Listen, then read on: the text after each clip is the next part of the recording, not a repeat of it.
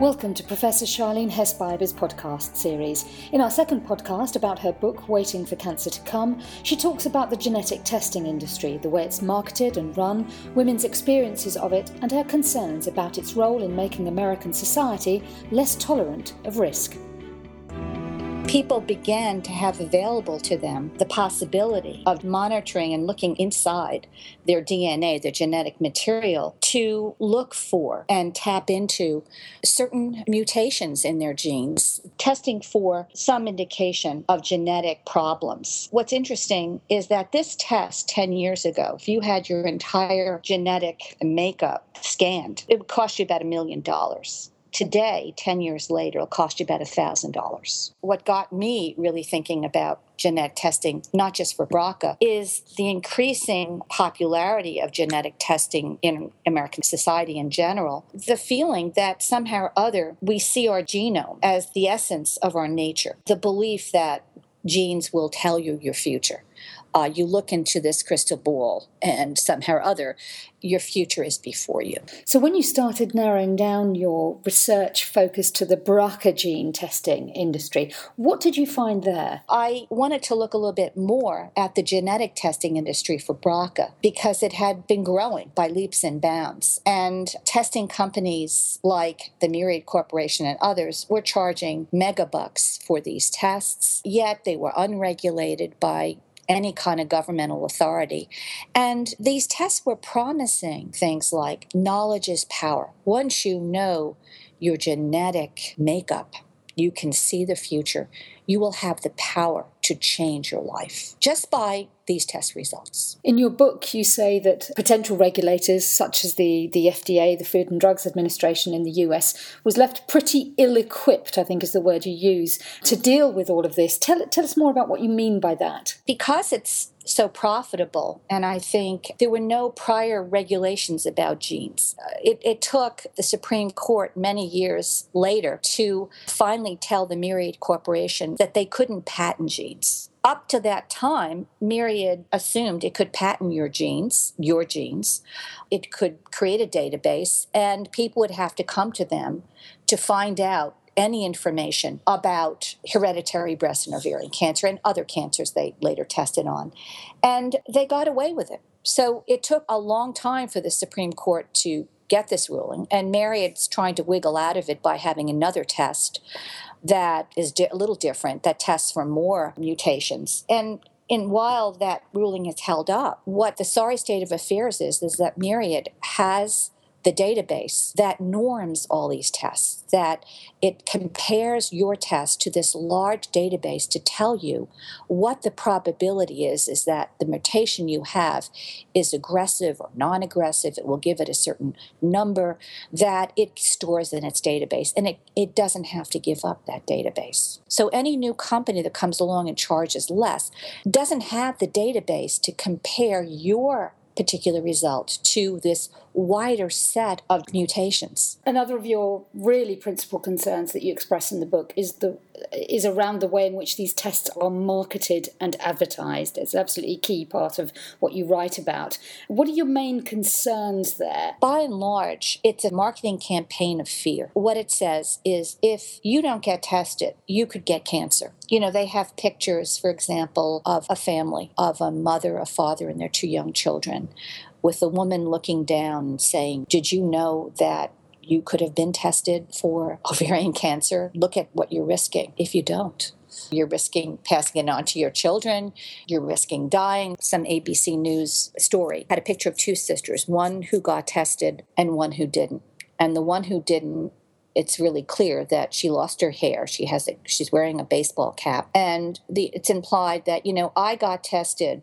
Look what happens when you don't and it's her sister looking down. And I'm thinking, wow, talk about sister. This really feeds into my concerns about look what happens when you don't do what you're told. Part of this whole theme of genetic testing, you know, testing based on fear and testing based on knowledge is power. The idea is the companies tell you if you get this test and you, you know that you're positive, you have the power to change your life. So, one of your major concerns then is around what they don't tell you as much as what they do tell you. they don't tell you that, in fact, some of our tests are not accurate and we're not controlled. So you could have false positives, false negatives in your test, and you can't get a second test because you have to come back to us, right? So, what often happens is some of these tests that are false positives. What do you do after that when the test result is flawed? It means you're you're working with half a deck and you may not even know it. We know already with uh, mammographies that screening, even for false positives, is pretty high. There was one study I ran across actually that said over 10 years, quote, of annual screening starting at age 40, the cumulative probability was 61.3% for false positives, 7% for a false positive biopsy. And this is just with mammography. So we need some checks and balances that the genetic industry is not giving us. I was also interested in what you describe as the impact of the advertising on a woman's feeling of moral obligation after a positive test, maybe to encourage other family members to get tested? What we know from the literature uh, is that women take on a real moral obligation to take care of the testing uh, needs of their families. They will call up relatives that they had never spoken of before, telling them they're BRCA positive, only to have the phone hung up. They feel that they have to tell everyone about this. Well, you're now alarming everyone in your family net. Families are split up from testing. You, you call up your brother, uh, you tell him you're BRCA positive, he has two children. He doesn't want his children to know, and he doesn't want to be tested. So, what do you do? Well, you call up his children and you talk with them. He finds out. He's not talking to you ever. You've just crossed the line with, with his family. This woman may say, It's my obligation to tell everybody. You don't want to tell them, but I have an obligation to tell them. What happens when a mother gets tested and she doesn't want to tell her younger daughter, but she tells her older daughter. And secretly, her older daughter gets tested and she's positive. The younger daughter has no clue that both the mother and the daughter are keeping this information from her. Finally, the mother decides she's old enough to get tested. She's told she doesn't want to speak to either one of them. She's felt betrayed by them. She's upset these are just a few of the stories that don't always have happy endings. So, would you describe this sense of moral obligation as a negative thing then? I'm not saying that some of this is not a good thing, but we've overstretched this testing net and we're getting into it people that whose lives will be turned upside down. So I, I often compare it to um, opening Pandora's testing box. You better be careful what you wish for because it comes with a whole bunch of caveats that the testing industry and others will never tell you. But it will rain down on you. And are you prepared? This would seem, uh, Sharlene, the perfect moment at which to start talking about some of the experiences, about some of the experiences of the women you spoke to, about you know what they found when they went to access the test or when they thought about accessing the test. They're sitting down, feeling numb, getting their results and being talked to. There's not a lot of pre sitting down. They have so many questions after the fact that they want to ask the genetic counselor, but then the appointment's over and the thought of going back again is too much. So they're kind of left in this state of limbo of guess I'm going to die. Now, more and more women than ever before, you make the point in the book, are, are turning to preventative surgery to deal with this whole issue. What's your take on that? Too many women are getting preventative surgery that may not need it and in fact we have no evidence in some cases that it that the mortality for women ha- that have surgery versus surveillance is any different. We don't see the whole story being told. And I'm not against at all women who need to have preventative surgery, who need to have oophorectomies. We know there is a large number of cases where that is the thing to do, but not at the rate that we are seeing in this country. We are over prescribing radical surgeries to people that may do very well, having surveillance maybe. Uh, it, it, just it doesn't add up to a, a healthy picture. And it's not just the fact that many of these women are turning to surgery or being encouraged to turn to surgery. I know it's the haste with which they do that is of particular concern to you? They may not need surgery right then. They need good consultation they need to assess their risk in a way that they understand fully what they're getting into. But very often, fear takes over. They say things to me, my breasts are ticking time bombs. I, I couldn't wait fast enough to get them off.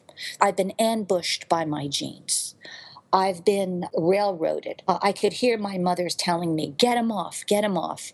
And there's such fear of the impending doom. woman said to me, I'm BRCA positive. I guess I die. And I'm thinking, where did this come from? This is very for many women, very deep rooted, so much fueled by a testing industry. Anyone can get tested for many mutations without the intervention of a general practitioner.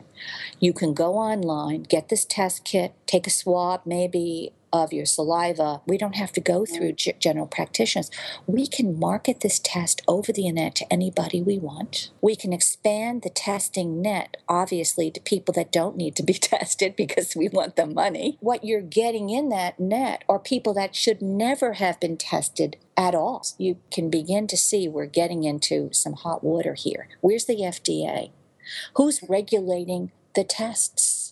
How accurate are the tests readings? Where's the oversight? And more and more testing companies are bubbling up to the surface with the promise of looking into your future. Do you think everything we've talked about today tells us something about American society as a whole, especially where it comes to this consideration of risk? It captures kind of our need to do a something in this culture, to run away from risk. But we play with risk our whole lives. We, we can't shut it down. We can play an odds ratio, you know, tell me my odds for X, Y, and Z.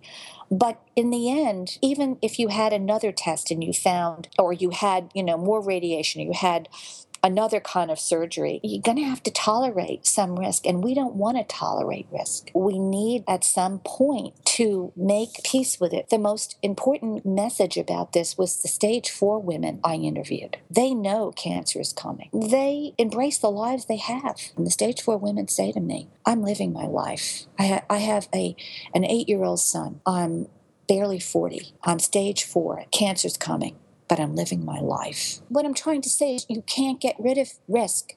It's part of living, it's part of our human condition. I'm not against preventative medicine, believe me, but it's like when a life becomes revolved around this, you stop living.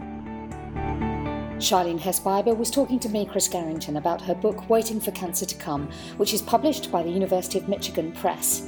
In our next podcast, we'll talk about how the women in her study prepare themselves to take the BRCA gene test, how it affects them and their families. This series is produced by Research Podcasts.